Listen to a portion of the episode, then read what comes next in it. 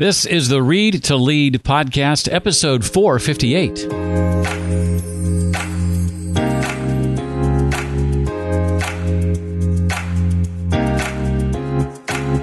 My name is Jeff Brown, and this is the podcast dedicated to your personal and professional growth. You know what? Since we met last week, I have turned another year older. Does it show? Can you tell? Well, hopefully not. I feel pretty much the same. Thanks for asking. I started this podcast many years ago out of a belief that if you want to achieve true success in your business and in your life, then intentional and consistent reading has to be a part of that plan. So what I try to do is bring you the main ideas and key insights from a book I've enjoyed through a conversation with that book's author. Sometimes I'll even do that by sharing a summary of a book, an audio summary of a book I've really enjoyed. Now, I haven't done that for quite some time, and I was messaging a particular author recently, and And as I was uh, talking to him, it reminded me that I hadn't done this in a while, and I thought I would bring you a book summary today. Another reason I wanted to do that, because it's a great excuse to remind you that each and every week, you can get access to a new book summary at my website, jeff brown dot me. That's not the podcast website. You may be used to hearing read to lead podcast dot com. Of course, that's where the podcast is found. But jeff brown dot me is where I'm building the Read to Lead community, and we offer a new book summary every single week. In fact, just over the weekend, we posted a summary for How to Win Friends and Influence People by Dale Carnegie. It's free to get access to those summaries. Just go to jeff brown dot me, create an account, and you're well on your way. Plus, you're a part of a community of others who take personal and professional development as seriously as you do. We can actually begin to develop, as it grows, conversations around some of these books, as we've just begun to do as we speak. Now, I'm going to admit right out of the gate that there's probably a better than average chance that you've read the book that's featured today, the summary that I'm going to share. If you haven't yet read it, I'll bet you've either purchased it to read or it's on your books I want to buy soon list. If you have read the book, like me, chances are you haven't read it in a while, and a refresher's never a bad thing. The book I'm talking about is Atomic Habits by James Clear. James and I were messaging back and forth over the weekend. I was congratulating him, among other things, on the fact that that book, Atomic Habits, has recently surpassed the ten million copies sold mark. It's it's it's a present day How to Win Friends and Influence People, or The Seven Habits of Highly Effective People, or Think and Grow Rich. I mean, it's it's of that level. And and it's a book that nearly everybody uh, is familiar with. And, and as I said, many have already read. But I'd love to present to you an audio summary of that book today and how you can put it into practice. If you'd like to get access to the written summary of this book, and again, many others, just go to jeff brown dot me. So let's get started. When it comes to book summaries, there's uh, certain bits of information that I like to include. There's sort of a little bit about the author, who I think should read the book, uh, the book distilled down into usually three-ish sentences, of course, the key points and main ideas, some of my favorite quotes, and then uh, discussion questions suitable uh, for groups if you're reading the book in the context of, say, a book club. Action steps to consider, things you may want to try to put into practice soon after reading the book, and then any other relevant information. So that's the format we're going to follow with this book summary today of James Clear's Atomic Habits. James is an entrepreneur. He's an author and speaker, and he writes about the intersection of science and practicality in behavior change. His book, Atomic Habits, explores how small incremental changes to habits can lead to significant improvements in various aspects of life, including health, wealth, relationships, and productivity. Well, who should read it? Well, it's suitable for anybody looking to make positive changes in their life or work and interested in learning about the science behind habit formation and change. And if I were to distill the book down into, say, three or so sentences, I would say that it outlines a framework for improving habits by focusing on small incremental changes, as we said, and setting clear goals and benchmarks. The book discusses the role of identity, environment, and progress in shaping habits, and provides strategies for building good habits and breaking bad ones. And James uses plenty of examples and case studies to illustrate the concepts and principles discussed in the book, and provides actionable tips and techniques for implementing the ideas in daily life. All right, now the key points and main ideas. The main framework talked about in Atomic Habits is the habit loop. The habit loop explains how habits are formed and reinforced and can be used to either build good habits or break bad ones. According to James, the habit loop consists of three steps. Number one is cue. This is the trigger or stimulus that initiates a habit. Cues can be external, like a specific time of day or a certain location, or internal, like a particular emotion or thought. Second is routine. This is a behavior or action that follows the cue. It can be a physical action, like brushing your teeth or going for a run, or a mental action, like checking email or practicing mindfulness, say. And third is reward. This is the positive outcome or pleasure that follows the routine, which reinforces the habit and makes it more likely you'll repeat it in the future.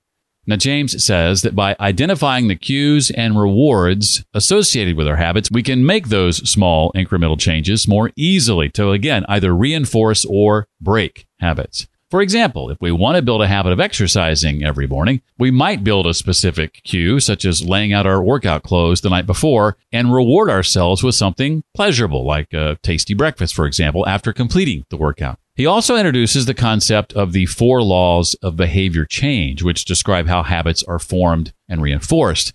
Number one is make it easy. Habits are more likely to be formed and maintained if the behavior required to do them, to perform them, is easy to do. To make a desired behavior easier, you might, for example, reduce the number of steps required to perform the behavior or remove barriers or obstacles. Number two is make it attractive. Habits are more likely to be formed and maintained if the behavior required to perform them is enjoyable or rewarding. You might consider adding an element of novelty or fun, or linking the behavior to something you already find pleasurable. Number three is make it satisfying. It stands to reason that habits are more likely to be formed and maintained if the behavior required to perform them is satisfying or fulfilling. You might do this by more consistently tracking progress or by seeing the behavior as a, as a means to a larger end. And the fourth one is make it relevant. It's easier to form and maintain a habit if it's relevant or, or meaningful to us. Ways to do that, James says, might be by connecting it to our values or by seeing it as an important part of our identity. Now, the list of fantastic quotes from this book uh, is rather extensive, but I'll limit it to about oh, a half a dozen or so. And, and most are relatively short. Uh, but some of my favorite quotes from the book are these. Small habits compound over time to produce significant results. It's something we often forget, right? Seemingly at the time, something small that we're doing doesn't seem to have a long-term effect. But as you put one after the other, one foot after the other, one small habit consistently, it does have that compound effect. Uh, the second one I want to share with you, the most effective way to change a habit is to make it easy to do. We talked about that. The opposite of a good habit is not a bad habit. It's no habit at all. Uh, the ultimate form of intrinsic motivation is when a habit becomes part of your identity. It's one thing to say, I'm the type of person who wants this. It's something very different to say, I'm the type of person who is this. The purpose of setting goals is to win the game. The purpose of building systems is to continue playing the game. The long-term thinking is goal-less thinking. It's not about any single accomplishment. It's about the cycle of endless refinement and continuous improvement. Ultimately, it's your commitment to the process that will determine your progress. I love that. And, and another quote sort of related to that in just a moment. First, this one. Time magnifies the margin between success and failure. It will multiply whatever you feed it. Good habits make time your ally. Bad habits make time your enemy. And then the last quote, probably my single favorite one from the book, and one I've shared dozens of times. You do not rise to the level of your goals. You fall to the level of your systems. I'll say that again. You do not rise to the level of your goals. You fall to the level of your systems. Some discussion questions that might come in handy if you're reading this book, say in a group or book club, are these. Just a half a dozen or so that I thought might help get you started. How does the concept of Atomic Habits differ from other approaches to habit change? I've read The Power of Habit by Charles Duhigg, Tiny Habits by Doctor B J Fogg, of course, The Seven Habits of Highly Effective People by Stephen R. Covey. So that's a great starting question. Most folks who are reading this book have probably read some or all of those. How does the book's framework for habit change align with your own experiences of building and breaking habits? Number three, how can adopting the identity of the person you want to become influence your habits? Uh, fourth, in what ways can the design of your environment support or hinder the development of good habits? I know for me, when I'm reading, I'm very particular about the environment. I have a specific chair. That's my reading chair where I do probably ninety percent of my reading. I have a, a what's actually a lap desk that sits across uh, nicely the arms of the chair so I can I can put my book down on that. And then I have uh, where I'm taking my notes, whatever device I'm using, Notepad or my Remarkable two to, to take my, my notes in, or maybe sometimes even my, my laptop. You know, a room with a door that I can close is always good. And sometimes I'll even put on noise canceling headphones. And then if my phone has to be in the room, I'll turn off notifications, obviously. In fact, on the iPhone, you can set that up to happen automatically whenever you go to read. And then I might connect my phone to an app like Adagio, which plays uh, classical music based on mood, or maybe an app like Focus at Will that uh, does exactly that. Plays sort of ethereal sounding music with no discernible melody that just is almost like, you know, white noise in a sense, but but music white noise, if that makes sense. so so those are some of the things I do to make sure that I'm setting myself up for success. One more tip I'll give you along those lines. When I sit in that chair, I'm I'm kind of telling my brain, because my brain's been conditioned for this, that, okay, it's it's focus time now because Jeff's sitting in the reading chair, right? That's why I think it's a great idea when it comes to, to reading in particular, to have a place where you do that each time, the, the, the same setting, the same place. Another thing I'll do is is set a timer. So before going into the, the habit of reading, the task of reading, I'm telling my brain, how many minutes do you have to concentrate for? Rather than just sitting down to read and my, my subconscious not really knowing, okay, when is this going to end and how long do we have to stay on task here? I'll tell my brain by setting a timer before I start, hey, this is going to be twenty-five minutes or this is going to be fifty minutes, and then I'm going to take a break. And so th- that combined with reading in the same place each time really, really helps uh, my focus when it comes to the task of or the habit of reading.